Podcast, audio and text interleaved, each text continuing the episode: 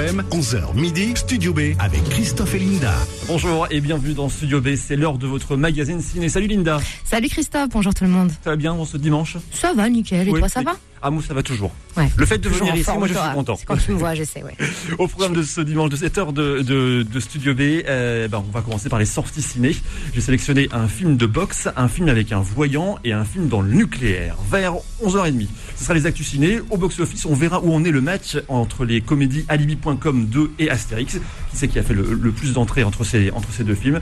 Et puis euh, Lina, tu nous as trouvé trois infos. Et ouais, on va parler euh, d'un docu qui va sortir sur euh, Netflix sur la famille euh, Fourniret. Donc euh, voilà. Ensuite, James Cameron qui va tourner et qui va faire un nouveau film. Et on va finir avec Winnie l'ourson. Ah ben voilà. En douceur ou pas. On verra tout Comment à ça ou pas Ah, tu verras. Winnie l'ourson, c'est forcément de la douceur. Ouais, c'est ce qu'on croit. Jusqu'à qu'on regarde la bande-annonce et là, c'est. c'est- Tu verras. Ok, suspense. Rendez-vous 11h30 pour les news. Chaque semaine, Studio B choisit de mettre en avant un film d'aucune autre reprise. Il y a un mois, nous avons eu beaucoup de films inspirés d'histoires vraies. Mais dans le film que nous avons choisi cette semaine, ce sont de vraies histoires. Violence policière, le combat des familles est un documentaire de 53 minutes disponible gratuitement sur la plateforme France TV Slash. Euh, documentaire euh, produit par Street Press et qui donne la parole aux familles de victimes de violences policières. Ces cinq familles ont subi la perte, la perte d'un des leurs, un frère, un fils, un père, un petit ami, qui, après avoir euh, croisé la route de la police, sont décédés. Ces affaires ont fait parler dans la presse, mais ce documentaire prend le temps, plusieurs mois après, de voir avec les familles dignes, de recueillir leurs paroles touchantes et de montrer leur quête de justice légitime. Notre invitée est la réalisatrice, Linda. Elle est journaliste et a travaillé pour de nombreux médias tels que France Culture, Le Monde ou encore Bondy Blog.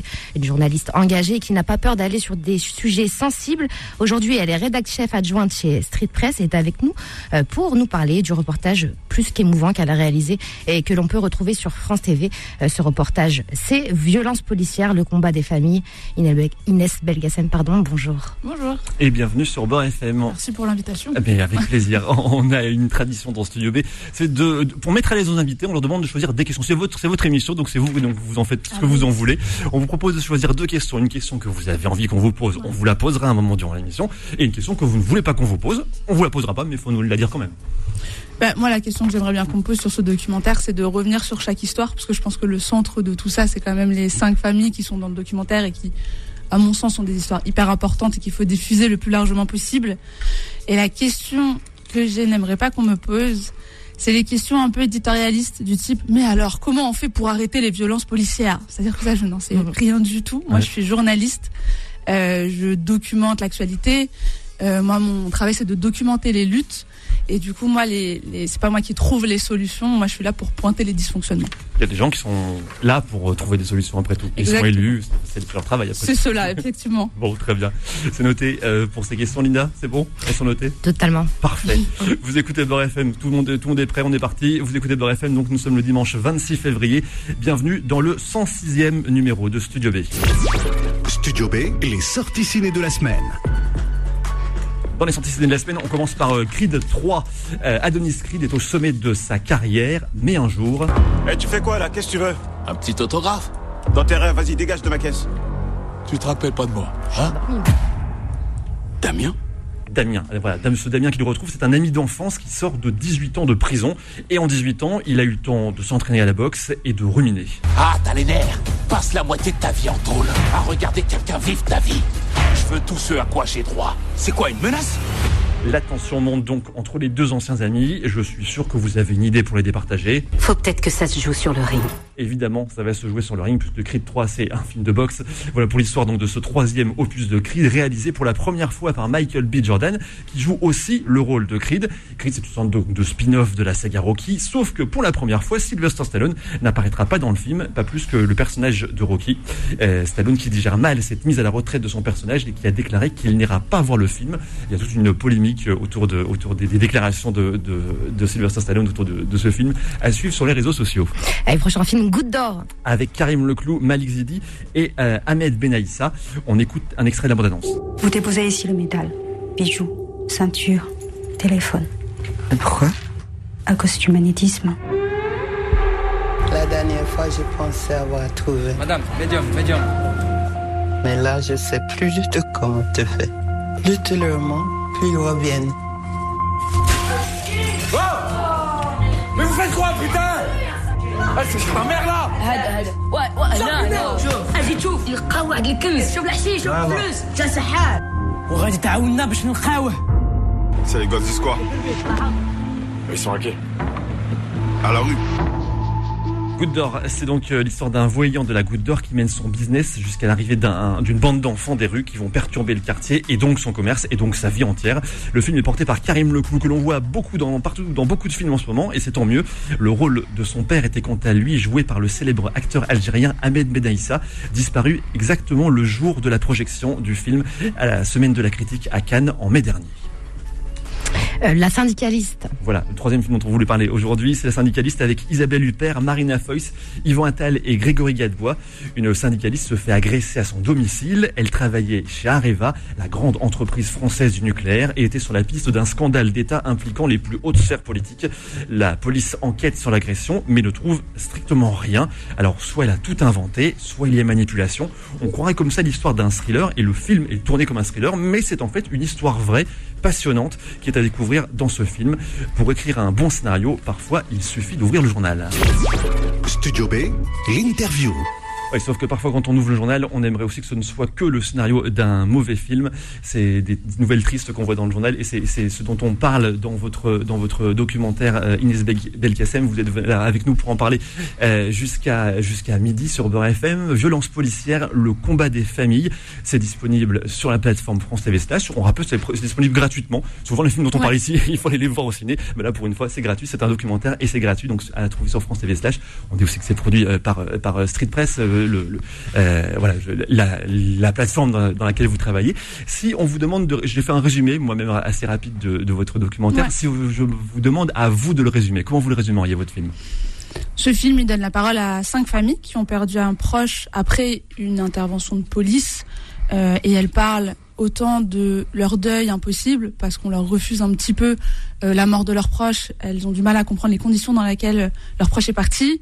Euh, et en même temps, elles racontent un combat qu'elles ont pris à bras le corps, qui est celui euh, d'avoir justice devant les tribunaux pour leurs proches défunts.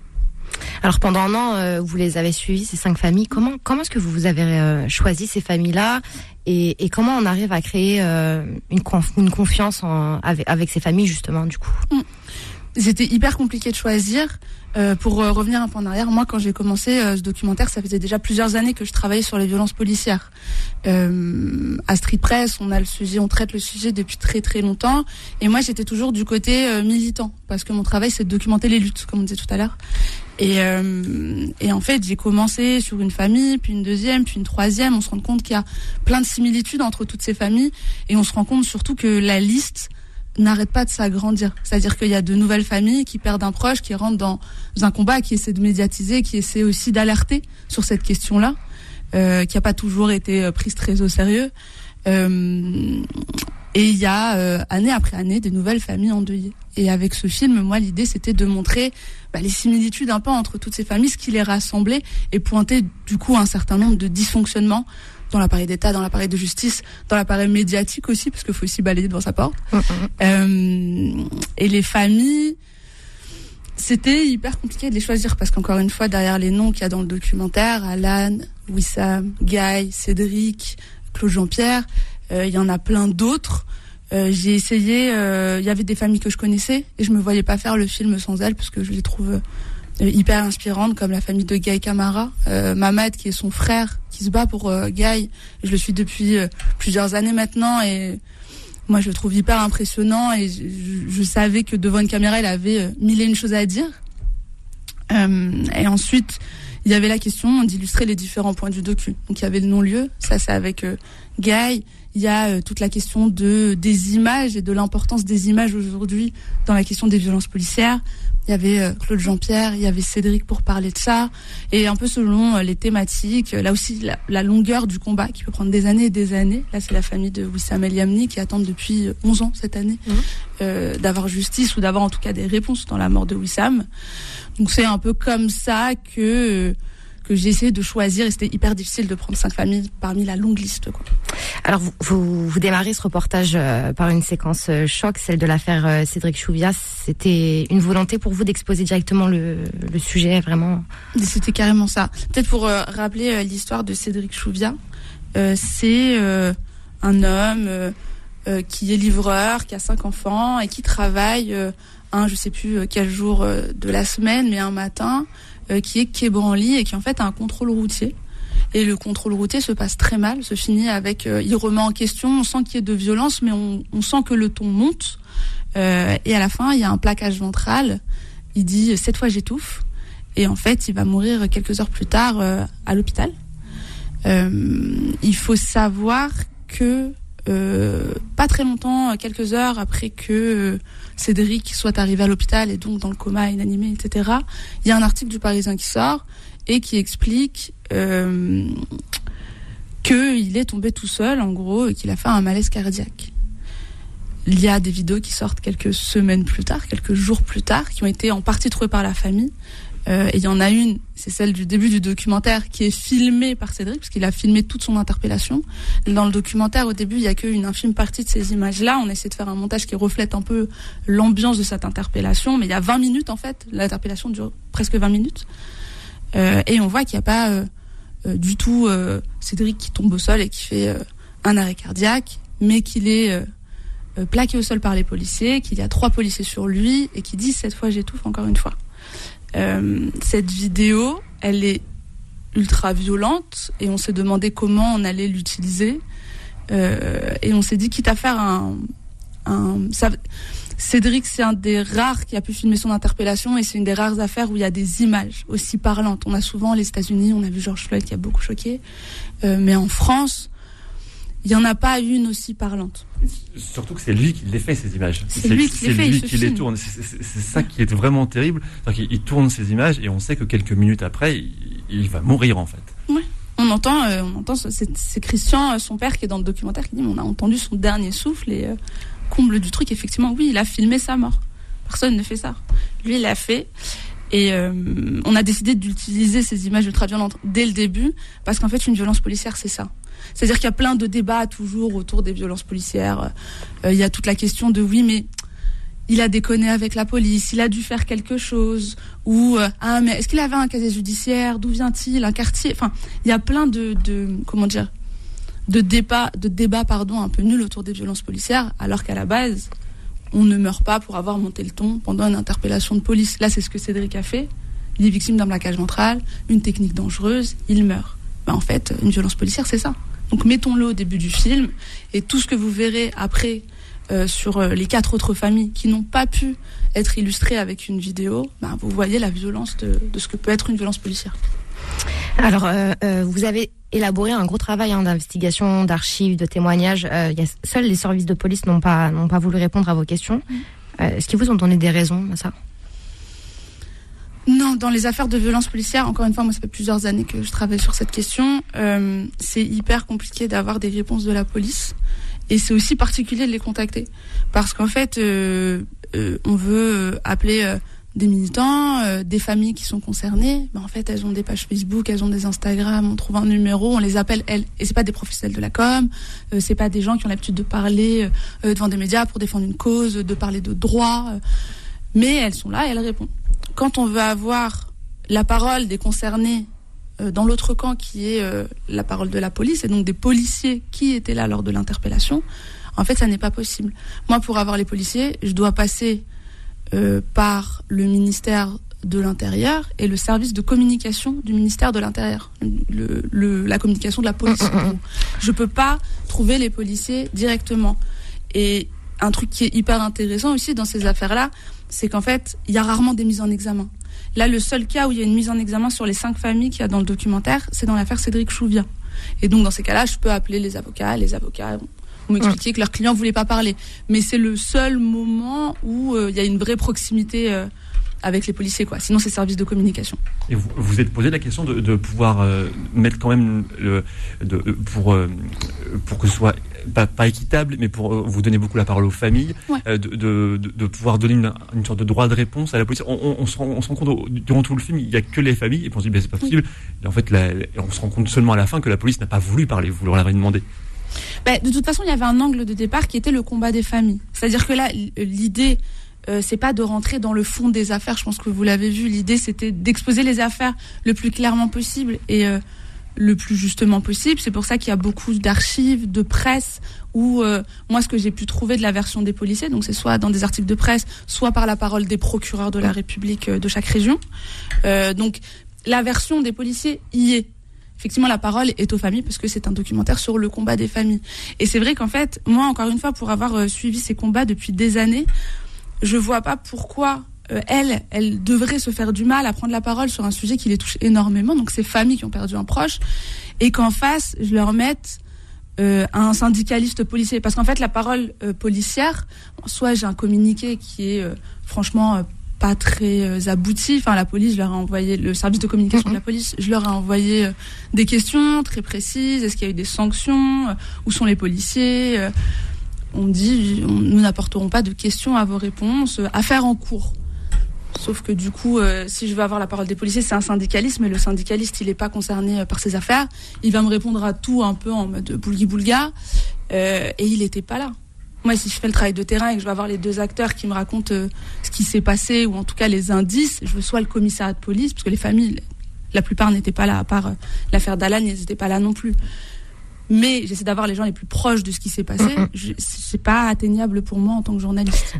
Votre documentaire, euh, on va. je sais qu'il y a plein de questions. Ah, J'ai un tas de questions. On, alors là, on, a, on, a, encore du temps devant nous.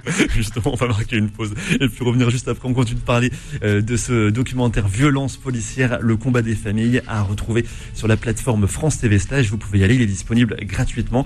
Reste avec nous. On marque une pause et puis on revient juste après. C'est Studio B sur Beurre FM jusqu'à midi. Jusqu'à midi, Studio B, le magazine ciné de Beurre FM. Beurre FM, 11h midi, Studio B avec Christophe et Linda. Le magazine ciné de Beurre FM qui parle aujourd'hui d'un documentaire Violence policière, le combat des familles. Documentaire à retrouver gratuitement sur la plateforme France TV, France TV Slash.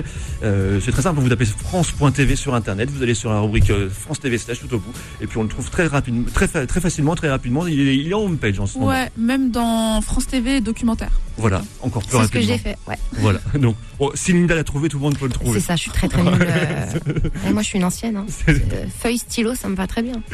On continue d'en parler avec vous, Inès Belkacem. C'est vous qui avez réalisé ce documentaire. Euh, pour nous donner une idée de à quoi ressemble ce documentaire, voici la bande-annonce. Vous reculez, monsieur. Vous touchez pas. Vous ne touchez pas. Jour au lendemain, un père de famille, cinq enfants, un travailleur, pied de la Tour Eiffel qui se fait tuer par quatre policiers. Oh, oh, oh. Quand j'entends le mot violence policière, moi, moi je, personnellement, je m'étouffe. Si ça, c'est pas de la provoque, je l'aurais eu devant moi ce jour-là, j'aurais sauté au cou. Hein. Je sais pas pourquoi ils ont fait ça, en plus. C'est pas facile hein, d'enterrer euh, son frère. On est légitime de demander la justice aujourd'hui. Tant qu'on l'aura pas, effectivement, on peut pas passer à autre chose, on peut pas tourner la page. Lutter contre l'État, c'est pas facile. On est des êtres humains, on a des sentiments. Si je pouvais dire quelque chose à mon papa aujourd'hui, c'est que je me battrais pour lui jusqu'au bout. Personne n'a un droit de vie ou de mort sur qui que ce soit. Alors dans le reportage, hein, vous mettez une séquence où l'on voit euh, Gérard Darmanin dire que euh, quand j'entends parler de violence, hein, je cite, euh, quand j'en- quand j'entends parler de violence policière, j'étouffe. Pensez-vous qu'il faisait référence à l'affaire Chouviat Ouais, en fait, il est à- c'est arrivé vraiment quelques jours après une grosse séquence médiatique autour de l'affaire Cédric, parce qu'on venait de, enfin, la famille venait de sortir des vidéos, etc. Et c'est aussi le moment où il y avait des gros débats sur euh, le plaquage ventral et la clé d'étranglement. Et en fait, euh, euh, le, le ministre de l'Intérieur précédent, Castaner, euh, a été démis de ses fonctions et a changé, enfin il est parti, euh, c'est la version officielle, et a été remplacé par Darmanin. Et en fait c'était une des premières phrases, une des premières euh, euh, prises de position de Darmanin dans ce, dans ce contexte. Mais Comment on peut faire ce genre de jeu de mots après ça, en fait euh, pour la famille, ça a été extrêmement violent. Je, Christian euh, Chouvia, qui est le père de Cédric Chouvia, qui est dans le documentaire, à chaque fois qu'il en parle, et dans le documentaire aussi, c'est l'un des seuls moments où je l'ai vu s'énerver. Il a dû, il, ça reste en travers de la gorge, j'y comprends pas. Et puis je sais que ça a beaucoup ému aussi euh, les autres familles, parce que c'est c'est aussi un déni plus global de toutes ces familles qui sont euh, dans l'attente de justice. Euh, Dans, les familles que vous avez suivies pendant un an, euh, deux d'entre elles n'ont pas pu avoir accès aux vidéosurveillance. Euh, pour vous, ça signifie quoi? Est-ce que l'État souhaite cacher euh, des faits selon vous? C'est pas un droit d'avoir accès à ces vidéos-là? Je suis pas une spécialiste du droit, donc j'ai pas toutes les réponses. En tout cas, moi, en discutant avec avec les avocats, euh, et par exemple Yacine Bouzrou, euh, qui est l'avocat de la famille Camara euh, et qui est dans le documentaire et qui a beaucoup d'autres cas de violence policière. Il spécialisé défend, par là-dedans, exemple, ouais. la famille Traoré, Mm. la famille d'Adama Traoré.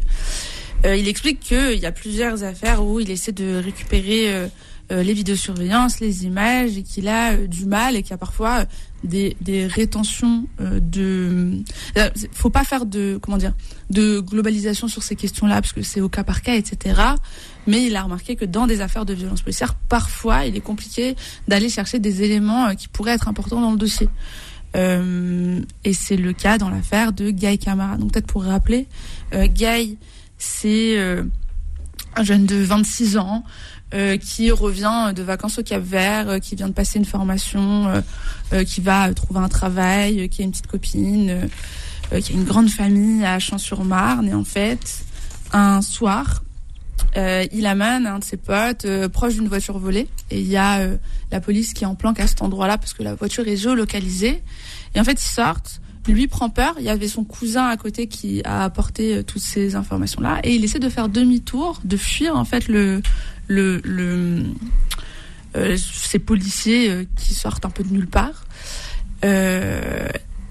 Et les policiers expliquent que la voiture fonçait sur eux et que pour protéger leurs collègues, ils ont tiré. Euh, Aujourd'hui, c'est légal d'utiliser une arme à feu pour la police euh, quand il y a euh, un cas de légitime défense. Et ils ont tiré directement dans la tête de Guy. C'est ça, oui, c'est ce qu'ils expliquaient. Enfin, c'est ce que son cousin expliquait dans le reportage. Du coup, ils ont tiré huit fois, il me semble, huit Ouais. tirs, et à aucun, à aucun moment dans, dans, dans les roues, par exemple, pour, euh, pour interrompre le véhicule, le véhicule, par exemple, ça a été directement euh, pleine tête, il me semble. Donc, Ouais, euh, c'est son frère euh, Mamadou qui est dans frère, le ouais. documentaire. Et lui, pour lui, c'est inconcevable qu'effectivement on tire dans la tête, qu'on tire pas dans les roues. Euh, et lui, il comprend pas euh, comment. Pour lui, son frère était au mauvais endroit au mauvais moment, en fait. Parce qu'encore une fois, Guy n'avait pas de casier judiciaire, euh, il n'était pas là au moment où la voiture a été volée. Il y a d'ailleurs pas eu de suite dans cette affaire de. ouais, il a été acquitté, le, volée. le, le policier, du coup, euh, pour, pour cette Et affaire-là. le policier, ouais, a été acquitté parce qu'aujourd'hui, il y a une loi assez controversée euh, qui permet, en cas de légitime défense, pour les policiers d'utiliser une arme à feu. Et du coup, aujourd'hui, la justice considère que parce qu'il y a légitime défense, euh, le policier était dans son bon droit de tirer sur Guy. Et toute la question est de savoir s'il y a ou pas légitime défense, finalement. En fait, il y a toujours deux questions dans les affaires de violence policière. Il y a euh, les questions de légitime défense quand il s'agit de tir. On a vu euh, sur l'année 2022, il y a eu beaucoup de refus d'obtempérer et 13 personnes qui sont mortes pour des refus d'obtempérer, dont c'est toujours par balle en voiture lors de contrôle routier. Euh, la question est toujours de savoir est-ce qu'il y a légitime défense et il y a le droit d'utiliser arme à feu ou pas? Et après, il y a une autre question qui est est-ce que c'est une violence légitime? Euh, en fait, la police a le droit d'être violente. Il y a tout le, tout le documentaire de David Dufresne, Un pays qui se tient sage, qui est sur toute cette question-là. Euh, et par exemple, aujourd'hui, euh, enfin aujourd'hui, cette semaine, dans l'affaire Claude Jean-Pierre, qui est également dans le documentaire. Donc, pour rappeler, Claude Jean-Pierre, c'est un homme de 67 ans euh, qui habite à des une petite, une petite ville balnéaire en Guadeloupe, euh, qui se fait arrêter pour un contrôle routier. Euh, Il y a également les vidéos de cette interpellation dans le documentaire. Euh, donc c'est une vidéo de surveillance euh, qui est sur la mairie. Donc on voit l'interpellation de très très loin, mais ce qu'on voit, c'est qu'il obtempère, qu'il s'arrête, qu'il a une jambe en dehors du véhicule. Il va faire un test d'alcoolémie. Il est au-dessus de la limitation. Là, on ne sait pas ce que se disent euh, Claude Jean-Pierre et les policiers, mais on voit à un moment donné que les policiers sortent, ou en tout cas essaient de sortir violemment Claude Jean-Pierre du véhicule. Claude Jean-Pierre, je rappelle, il a 67 ans, donc c'est quand même un, un jeune retraité. Euh, et on voit sur la vidéo, en fait, ils le sortent et il s'effondre. Au sol, Et- ouais. Au sol, ouais.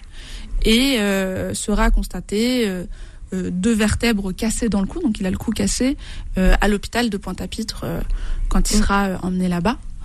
Euh, donc on imagine que sa tête a bloqué dans l'habitacle et que euh, il s'est cassé le cou à ce moment-là. C'est en tout cas euh, ce que pense la famille et ce que semblent dire les autopsies. Aujourd'hui, après un peu plus de deux ans, il y a le procureur de la République de Guadeloupe, Xavier Sicot, qui a rendu son enquête et qui explique que pour lui, il y a non-lieu dans cette affaire parce que il n'a pas constaté euh, euh, une mauvaise pratique euh, des gendarmes. C'était des gendarmes dans cette dans ce cas-là, c'était pas Ouais, des des policiers. gendarmes. Et du mais coup, du coup, c'était légitime de sortir pour un contrôle routier de manière un peu violente quelqu'un de son véhicule. De là à casser le cou d'une personne. euh, C'est un- ouais, ça semble être ça. Alors ça veut pas dire que la juge va suivre, mais bon, souvent on suit euh, euh, l'avis du procureur. Quoi. Le non-lieu, c'est presque constant, j'ai l'impression. euh, Et vous parlez aussi dans, dans, dans le reportage de, de, de, de ce besoin, du coup, d'aller euh, à la Cour européenne. Euh, c'est vraiment le dernier recours pour les familles, du coup, pour se faire entendre? Ouais. En gros, euh, quand il y a une violence policière, les familles vont devant les tribunaux. Il y a donc une enquête du procureur de la République qui explique euh, si oui ou non, à son avis, il y a raison de poursuivre les policiers. S'il y a poursuite, ce qui a un cas vraiment infime, euh, il y a un procès. Euh, S'il considère qu'il n'y a pas de raison euh, euh, d'ouvrir une enquête, parce que c'était une pratique euh, normale des policiers ou des gendarmes, euh, ou en tout cas légale, euh, il n'y a pas de procès et c'est soit classé sans suite, soit un non-lieu. Il y a euh, le magazine Bastamag qui a fait un recensement des violences policières pendant euh, 40 ans. C'est eux qui ont le, recensement le plus sérieux euh, parce que jusqu'en 2018, euh, euh, le ministère de l'Intérieur et les GPN ne publiaient pas euh, le nombre de morts de la police. Eux, ils ont enquêté et ils se sont rendus compte que pendant 40 ans, euh, il y a eu seulement euh, 10 policiers euh, sur plus de 250 affaires de violences policières sur des gens non armés euh, qui ont eu des condamnations. Et ils se sont rendus compte qu'il y avait un tiers des affaires qui étaient classées euh, sans suite et un tiers qui étaient en non-lieu. Non-lieu, ça veut dire qu'on considère qu'il n'y a pas, qu'il- aux aux yeux de la justice, il ne s'est rien passé. C'est les- Le, le non-lieu, c'est vraiment ce mot-là. hein. c'est ce que disent les familles. Le non-lieu, c'est il n'y a pas de les familles. raison. C'est terrible. Comment? C'est terrible pour les familles. Bah, c'est incompréhensible. C'est euh, euh, Mahamadou, le frère de Guy. euh, eux, ils ont eu un non-lieu dans leur affaire et là, justement, ils sont en train de partir devant la Cour européenne. Et lui, il dit un non-lieu, ça veut dire circuler, il n'a rien à voir. Lui, il peut pas comprendre que quand il y a mort d'homme, il y a non-lieu. C'est ces mots. Euh, mais la justice française y arrive dans euh, Et, et le, des cas. le fait que ce soit en plus des policiers et, et pas forcément des, des, enfin, je veux dire, un citoyen lambda, ça doit être encore plus dur, je pense, pour les familles, euh, le deuil. C'est ce que Zora, euh, la maman de Wissam, explique dans le dans le documentaire, c'est que elle, ça lui semble une violence encore plus importante euh, parce que ce serait quelqu'un dans la rue, à lambda, bon bah, c'est la vie, ça arrive, c'est un accident. Mais quand c'est l'État, il y a une, une sensation. Déjà, c'est dur de se rendre compte que des gens qui sont là pour nous protéger peuvent être un danger. C'est extrêmement violent. Ensuite, il y a tout l'entourage aussi. euh, qui a du mal à remettre euh, ça en, en question et du coup euh, Zora ça s'est passé il y a euh, dix ans la mort de Wissam autour d'elle il y a eu beaucoup ce, cette rhétorique de mais il a dû faire quelque chose mais qu'est-ce qu'il faisait encore? Alors que Wissam c'était un garçon plutôt tranquille il avait une femme il avait une maison il Travaillait, c'est ce qu'elle raconte dans le documentaire Euh, mais mais ouais aujourd'hui c'est ultra compliqué euh, pour les familles de comprendre euh, que l'État des gens qui sont fonctionnaires puissent être dangereux Puis et qu'en fait on censés nous considère que protéger, surtout, normalement. Oui. Et pour revenir sur le, sur le, sur le volet de justice, vous, vous, vous parliez d'un, éventuel procès. Euh, s'il n'y a pas non-lieu, il peut, enfin, euh, euh, comme tout procès, il peut y avoir appel, puis ensuite on peut demander la Cour de cassation. Et si au bout de ce, de ce processus-là, on n'a toujours, on n'est toujours pas content, enfin, on pas, Ouais. euh, on on n'en accepte toujours pas l'avis de la justice, les familles se tournent alors vers la Cour européenne des droits de l'homme. Ouais. Mais dans ce cas-là, la Cour européenne des droits de l'homme, c'est ce que vous dites dans le reportage, ne rejuge pas l'affaire. Tout à fait. En fait, euh, s'il y a euh, euh, le non-lieu en France et le refus de cour de cassation, effectivement, ça veut dire que la France décide que les policiers sont en règle, en fait. Les policiers ou les gendarmes ont fait correctement leur travail. Du coup, en cour européenne, les familles, elles vont faire condamner la France pour manquement dans ces affaires-là. Mais effectivement, ce ne sera pas les policiers qui seront condamnés, ce sera euh, la France et la justice française. Et vous montrez plusieurs fois que la, que la Cour européenne donne, euh, de- enfin, de- Ouais. le, donne un, un, un, un rendu de justice plutôt favorable aux familles. Ouais, ça arrivait plusieurs fois dans l'affaire euh, Aliziri, dans l'affaire euh, Lamine Dieng également. Par exemple, la famille de, de Lamine Dieng, ça fait 15 ans que Lamine est mort, ils ont eu justice après 13 ans. Et en fait, c'est éreintant. C'est-à-dire que pour suivre pendant euh, plus d'une décennie, à chaque fois, les familles, il faut pas de deuil de tenir le coup. Ouais, le deuil est extrêmement Deuil. compliqué parce qu'ils ont l'impression qu'on leur refuse la mort de leurs proches. Euh, il- comme on dit circuler, euh, il s'est rien passé. Mais si, il s'est passé quelque chose. Moi, mon proche est mort. Elle, c'est comme ça qu'elle le prenne. Et ensuite, euh, en plus de surmonter ça et d'être fort, c'est comme s'il y avait euh, dans un coin de la tête et dans leur vie euh, toujours ce, ce, ce truc en justice. Enfin, c'est, c'est- ça bousille un petit peu leur vie de tous les jours. Et ensuite, il faut suivre économiquement aussi, parce qu'en fait, des procès, des avocats, euh, c'est lourd économiquement. C'est sûr. Studio B, l'actu ciné. Alors dans ce club, il y a toujours des, des, des, des rubriques euh, le, sans transition, on va dire, les actus ciné.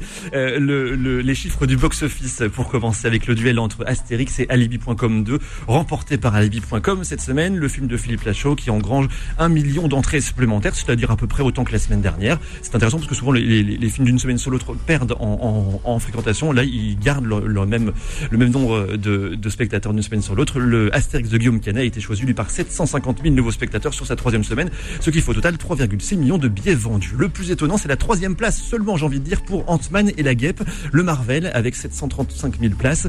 Plus loin, Avatar sort du podium, mais recrute tout de même 230 000 nouveaux spectateurs sur sa dixième semaine d'exploitation, soit 13,5 millions d'entrées au total. Et puis, on parle du Grand Cirque aussi avec euh, Boudère, qui était sorti cette semaine-là et qui euh, arrive 18e avec un peu moins de 40 000 places vendues. Linda, tu nous emmènes euh, sur Netflix, qui dévoile la d'un documentaire sur le serial killer français Fourniret. Et oui, c'est autour du couple meurtrier d'être au centre euh, d'une série documentaire. Entre 87 et 2003, le pédocriminel viole, séquestre et tue 11 jeunes filles, autant en France qu'en Belgique. Pendant toute cette période, son épouse Monique Olivier l'aide à commettre ces atrocités. Euh, son mari est condamné en 2006 à la réclusion criminelle à perpétuité. Pareil pour elle. Euh, elle, obtient donc une sentence identique. Ce film, plutôt ce documentaire, est à voir à partir du 2 mars sur Netflix. On parlait d'Avatar, James Cameron, James Cameron, je vais y arriver. James Cameron, c'est pas si compliqué que ça pourtant. Il annonce son prochain film. Et oui, il a confié dans une interview euh, qu'après la post-production d'Ava- d'Avatar 3 qui est déjà tournée hein, euh, et avant le début euh, du tournage d'Avatar 4, euh, il souhaitait mettre en scène une, une adaptation du roman The Last Train from Hiroshima. L'histoire se déroule à Nagasaki et Hiroshima au moment des bombardements atomiques survenus en août 45. Euh, à ce propos, James Cameron a déclaré Je pense que le sur Hiroshima serait aussi opportun euh, que euh, jamais, voire plus. Il rappelle aux gens ce que ces armes font réellement lorsqu'elles sont utilisées contre des cibles humaines. Et j'avais envie de dire un peu de douceur pour terminer avec euh, un film sur Winnie l'ourson, mais a priori non pas du Pas tout. tant que ça, hein. Winnie the Pooh, Blood and Honey, la version euh, horrifique hein, du gentil ourson, a été visionnée par plusieurs euh, titres de presse. Malheureusement, euh, les avis sont pour le moment unanimes quant à la piètre qualité du film. hein. Le pitch de Winnie euh, the Pooh est pour le moins aux, autres, aux antipodes de l'histoire que l'on connaît. Ainsi donc, euh, dans le métrage, euh, Jean-Christophe a abandonné ses amis animaux. Dès lors, Winnie l'ourson et son camarade euh, porciné assassinent sauvagement quiconque s'aventure dans la fameuse forêt des rêves bleus. Donc rien à voir. hein. Il y a visiblement de quoi euh, s'inquiéter hein, pour le long métrage euh, dont la date de sortie française n'a pas été encore annoncée. En attendant euh, les avis des spectateurs américains qui peuvent désormais visionner le film et euh, devraient confirmer ou non cette mauvaise première impression. Et c'est parce qu'en fait, Winnie l'ourson est devenu est tombé dans le domaine public. Donc maintenant, si tu veux faire un film sur Winnie l'ourson, tu as le droit de le faire sans l'autorisation des créateurs. Ah, c'est bien pour triste. c'est hein. possible. Moi, Ouais, je, je c'est pas préférais, je préférais mon Winnie l'ourson euh, quand j'étais enfant. J'avoue. On continue de parler du documentaire Violence policière, le combat des familles. Votre film, Inès Belkacem, vous êtes notre invité jusqu'à midi sur Beurre FM. On vous a demandé de nous ramener un souvenir du tournage. Euh, on va mettre la photo en ligne sur la page Facebook de Studio B. Vous avez le temps de la pause pour aller la voir et on en parle juste après. À tout de suite. Jusqu'à midi, Studio B, le magazine ciné de Beurre FM. Beurre FM, 11h midi, Studio B avec Christophe et Linda. Le magazine Ciné de Beurre FM qui parle aujourd'hui d'un documentaire Violence policière, le combat des familles. C'est votre documentaire Inès Belkacem. Vous êtes avec nous jusqu'à midi pour en parler. Documentaire produit par Street Press et que l'on peut voir gratuitement sur la plateforme euh, France TV slash. Vous allez sur internet, c'est France.tv. Vous allez dans la partie documentaire et vous allez tomber dessus Violence policière, le combat des familles. On vous a proposé de nous ramener un souvenir du Ouais. tournage de ce documentaire. Euh, c'est- c'est des, des photos que vous avez ramenées. C'est euh, mon pola et des photos. En fait, moi, c'est mon premier. euh, J'avais déjà fait des documentaires pour Street Press, mais c'était mon premier documentaire avec une grosse équipe de 52 minutes où j'étais réalisatrice toute seule. D'habitude, j'étais plus co-réal avec euh, avec un pote Mathieu Pidan euh, de la rédac. Et là, j'étais toute seule. Je me suis dit non mais je vais tout documenter. C'est des gros souvenirs. Et puis c'était un, un sujet important pour moi parce que c'est un sujet que je suis depuis longtemps, que les familles m'ont beaucoup touché. Je me suis dit je vais je vais tout documenter. Et du coup, j'ai pris mon pola sur tous les tous les tournages et j'ai fait plein de photos pendant tout le tournage. Et donc il y a euh, l'équipe du film, euh, donc les gens qui ont participé, mais aussi euh, les gens qui ont fait le film. Parce qu'il y a Romain Prouver qui est chef-op, il y a Laura Diaz qui est monteuse, et tous les autres, parce qu'il y a eu à chaque fois deux personnes qui filmaient, une personne qui prenait le son, ma productrice Alice Elkoubi, et en fait, c'était une équipe hyper cool et hyper soudée, et c'était trop bien de travailler avec eux, parce qu'ils ont été d'une bienveillance incroyable, parce que sur un premier film, j'ai été euh, hyper épaulée, ils m'ont appris euh, plein de trucs, parce qu'en fait, ils avaient tous plus d'expérience que moi. Euh, et ensuite, ils se sont trop bien entendus avec les familles, parce que moi, du coup, les familles, il y a eu une grosse pré-enquête d'un an, donc je les ai rencontrés, on a beaucoup discuté. J'étais très transparente sur comment je voulais faire le film et tout, et c'est aussi pour ça que je pense les témoignages marchent mieux. ouais. Voilà, il y avait un Mhm. lien de confiance parce que j'ai essayé d'être le, le plus transparente possible. Euh, et que je connaissais le sujet, je pense. Je suis arrivée aussi assez bienveillante par rapport à euh, peut-être d'autres médias ou d'autres gens qui ont pu les approcher. Et, euh, en fait, le, moment du tournage, tu te dis attends, mais là, je vais ramener une équipe dans leur maison. Il faut que ça suive aussi, quoi. Et en fait, ça s'est hyper bien passé. Tout le monde s'est trop bien entendu. C'était malgré le sujet hyper lourd, c'était hyper convivial, hyper bienveillant. C'était trop bien. Bref, et du coup, quand je vois les photos, je pense à tout ça. Et vous, parce que vous- c'est une grosse équipe, vous, vous- c'est ce que vous Ouais. disiez. hein, Il, y a, il, y a, il y a beaucoup de monde. On, on peut voir les, les, les photos. On les a mises en ligne sur la page Facebook de sur la page Facebook de Studio B. Euh, euh, grosse équipe parce que c'est parce que c'est pas c'est pas un reportage. C'est pas. euh, on- Il y a un gros travail sur la réalisation. Les images sont belles. Euh, le, le on, on sent. Alors c'est pas scénarisé, mais il y a euh, parce que puisque c'est- puisque c'est un documentaire. C'est Ouais. quelque Bah, chose de c'est vrai. écrit quand même. hein. Mais c'est écrit. Voilà. ouais. Oui, oui, oui. C'est Euh, important de, de, de pas simplement faire un, un reportage avec, avec une caméra et puis c'est fini quoi. C'était vraiment important de faire un, un beau film aussi. Ben, de t- avec Street Press, euh, ça fait euh, déjà longtemps qu'on a envie de faire des belles réalisations et qu'on se donne quand même sur l'image. Et du coup, moi, je suis arrivée sur ce docu. D'abord, il y avait l'envie de ne pas me faire manger par mes collègues qui font des trucs incroyables, donc je voulais être à la hauteur. Ouais. Et deux, en fait, euh, le sujet euh, est important. euh, Les personnes qui témoignent dans le documentaire sont hyper belles. Et en fait, moi, je voulais euh, rendre leurs propos pas l'esthétiser parce que ça reste un documentaire et c'est la vérité. Mais je voulais pas faire un truc plombant. euh, Je voulais qu'elles soient mises en valeur. Je voulais qu'on entende Ouais. bien leurs C'est vrai que là, on lâche pas du tout l'écran. On est, on est dedans du début jusqu'à la fin et euh, C'est de- très très bien scénarisé, très bien, très bien fait en tout cas. Euh, D'ailleurs, euh, vous parlez euh, des, dans, dans les cinq familles, il y a il y a, il y a la famille Lambin. Est-ce que vous pourriez nous, nous parler un petit peu de, de cette famille? Ouais. Euh, bah, commençons par Alan. Alan, euh, il avait euh, 20 ans. C'était un jeune en Bretagne qui aimait la moto, qui aimait la musique, euh, qui travaillait avec son père, euh, qui avait une petite amie qui s'appelait, euh, qui s'appelle euh, Amy, et un papa qui s'appelle Franck, et qui sont tous les deux dans le documentaire. Et ils habitent donc en, en Bretagne, dans les terres. Et là, ils étaient partis un week-end à Saint-Malo et Dinard, qui sont deux petites villes ultra touristiques sur la côte, euh, pour un tournoi de billard. C'était une passion commune Avec son père, avaient. Avec son père Ouais. Franck, ouais. Et puis d'autres amis, une partie de la famille et tout. Euh, ils dormaient dans un camping et ils rentrent après euh, leur euh, leur tournoi de billard à Dinard, dans un camping euh, à Saint-Malo. Ils prennent la voiture. Et en fait, il pleut, il fait pas beau. euh, il loupe, euh, Alan loupe l'entrée euh, du camping. Et en fait, il plante sa voiture euh, euh, dans un, comment on dit? J'allais dire caniveau, mais c'est pas du tout caniveau. Dans un, euh, Un fossé. Un fossé, Sur voilà. sur le bord- merci. sur le bord de la route. Exactement. Il plante sa voiture. Euh, donc il est hyper énervé. Il est très fan de voiture. Il a planté sa voiture euh, grave vénère. Euh, Il y a les pompiers qui passent. Il dit qu'il veut pas y aller, que tout va bien. Et en fait, euh, les pompiers ont fait que euh, la police a été appelée. La police arrive. Euh, Alan avait bu et il se dit bon bah s'ils sont là, je vais boire une bière maintenant. Comme ça, s'ils me font un alcotest. euh, bah, j'aurais bu, euh, on- je dirais que c'est cette bière là quoi. Et en fait, il fait ça une fois, il fait ça une deuxième fois avec une autre bière. Et là, c'est ce que raconte Franck dans le documentaire, parce que lui, il était présent à ce moment euh, du contrôle. Euh, ils ont pris ça comme une provocation. Apparemment, selon les témoins, le ton est monté assez vite et Alan est plaqué au sol. Là, Franck, son papa, prend des coups. Alan, il est vite sonné. Euh, Franck explique dans le documentaire qu'il essaie de se mettre au-dessus de lui Mm, pour euh, le protéger des coups qu'il prenait, c'est ses mots. Euh, Il finit complètement à gare après. voilà, ils euh, finissent par le relever, il est à gare, lui est emmené au commissariat. Donc Franck va chercher sa voiture et suit derrière, donc il est aussi mis en cellule au commissariat. Euh, et en fait, il y a un médecin, il y a toujours un médecin qui passe et qui dit apte ou pas apte à une garde à vue. Là, apparemment, Alan était apte. Il a laissé en garde à vue et en fait, Alan va mourir euh, quelques minutes plus tard euh, dans euh, cette cellule du commissariat de Saint-Malo. Il y a une séquence où on voit toute la famille Lombert en train de, de, de, de prendre le café ensemble avec la petite amie, la famille proche. Euh, tout le monde discute. On, on a vraiment cette impression dans cette séquence que bah, c'est une famille un peu bah, comme tout le monde. Et que, enfin, est-ce que vous avez voulu montrer justement que ça peut arriver à n'importe qui? En fait, toutes les familles sont monsieur et madame tout le monde. ça. Les Chauviat, c'est pareil. Claude Jean-Pierre, c'est pareil. La famille de Gay, c'est pareil. Euh, Wissam aussi. euh, on explique dans le documentaire toute la vie de Zora. En fait, c'est tous des monsieur et madame tout le monde. Mais, mais effectivement, ça peut. En fait, l'idée, c'était pas euh, d'être alarmiste ou de faire peur et de dire ça peut vous arriver à vous tous. Non. Mais Factuellement. Il y a ce, ce cliché de se dire souvent oui, mais peut-être.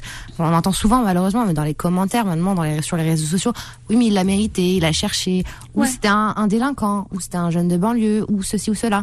Bah, est-ce que là, peut-être avec cette famille, on... Ouais, l'idée c'était, mais pas qu'avec cette famille, je pense avec tous. L'idée c'était de faire tomber ces clichés-là. Deux, il l'a mérité, euh, ou euh, euh, c'était un jeune ou quelqu'un un problème. Bah non, ça Oui, parce que euh, généralement, il y, a une, il, y a, il y a quelque chose qui fait que la police intervient. Ils n'arrivent pas pour rien. Il y, a, Ouais. il y a à la base un contrôle d'alcoolémie, il y a à la base qui, qui, qui est sur une action légitime de la police. Oui. Euh, Mais ce qui, ce qui est compliqué, et c'est là que C'est la violence qui suit. C'est la Mm. violence qui suit en fait. C'est ça. C'est Non, il y a euh, un maintien de l'ordre. Encore une fois, je suis pas spécialiste là-dessus, mais il y a un maintien de l'ordre qui a changé. Avant, euh, les maintiens de l'ordre un peu violents. euh, qui pouvaient être questionnables, c'était effectivement dans les banlieues, c'était dans les Antilles, c'était dans les dans les comment dire sur les supporters. Il y a eu beaucoup ça dans les enceintes de, de sport et dans le foot, euh, avec euh, l'ultra gauche aussi, comme les ZAD, les, militants écolos, etc. Aujourd'hui, ça s'est retrouvé en plein Paris avec les gilets jaunes. C'est euh, le frère de, de Guy, qui en parle dans le documentaire et qui dit en fait ça a fait ouvrir les yeux à plein de gens sur des situations que nous on pouvait vivre au quotidien. Par exemple, euh, à l'époque c'était le flashball. Il y a plein de jeunes qui ont été blessés à l'œil, dans le dos, euh, euh, membres, bras ou jambes, euh, à cause de flashball. Bah en fait c'est les LBD qui se sont retrouvés dans les manifs de gilets jaunes. Donc il y a un maintien de l'ordre qui s'est étendu et il y a effectivement. je pense que le film pose aussi la question de le dosage de la violence euh, pour la police, mais aussi X pratiques qui peuvent être remises en question, comme le plaquage ventral, comme la clé d'étranglement, comme cette fameuse loi euh, de légitime défense où il est autorisé de tirer euh, pour la police. En fait, il y a un arsenal de techniques et de lois qui aujourd'hui reviennent régulièrement dans les cas de violence policière. Alors, il- on va finir avec euh, l'affaire de, de, de Wissam El, euh, El Yamni. Est-ce que vous pouvez nous en parler, s'il vous plaît? Ouais, Wissam, euh, Wissam c'était un routier euh, qui avait quel âge avait-il? Je ne sais plus quel âge il avait, mais autour de 25 ans, quelque chose comme ça. Il habitait à Clermont-Ferrand, il avait une femme, il avait une maison et comme tout le monde, il fêtait le Nouvel An dans ce 31 décembre qui passait de 2011 à 2012. Euh, et les versions sont compliquées parce que c'était il y a 10 ans et que ça remonte et que nous, il y a euh, la famille qui connaît cette histoire-là, mais j'ai aussi été chercher dans la presse, etc.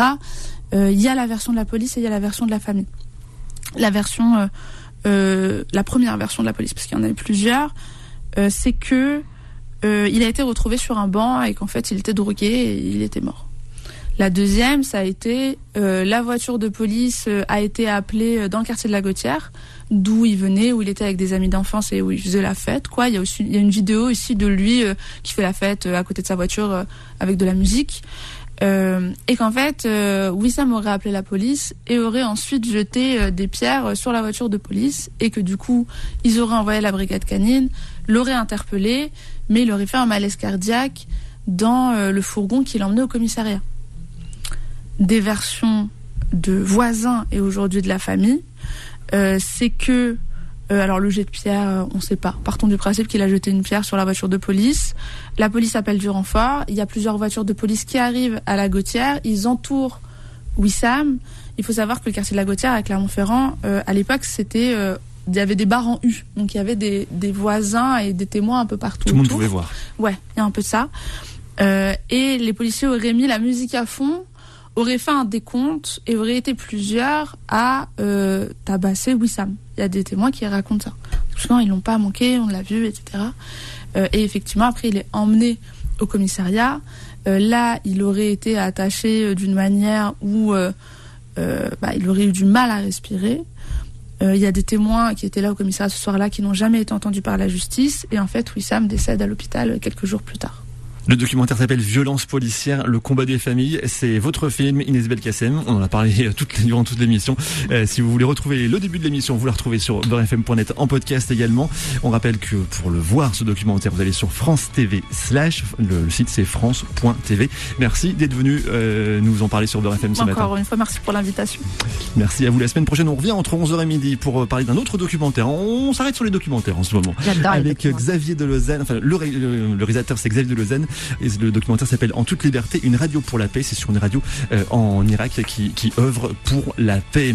La suite du programme sur Beurre FM, c'est le book club de Philippe Robichon. On reste en contact. Facebook, Instagram, la page, la page Studio B, notamment sur Facebook. On se retrouve donc euh, dimanche prochain, 11h midi. D'ici là, n'en doutez pas, le cinéma, c'est mieux au cinéma. Studio B, le magazine ciné de Beurre FM.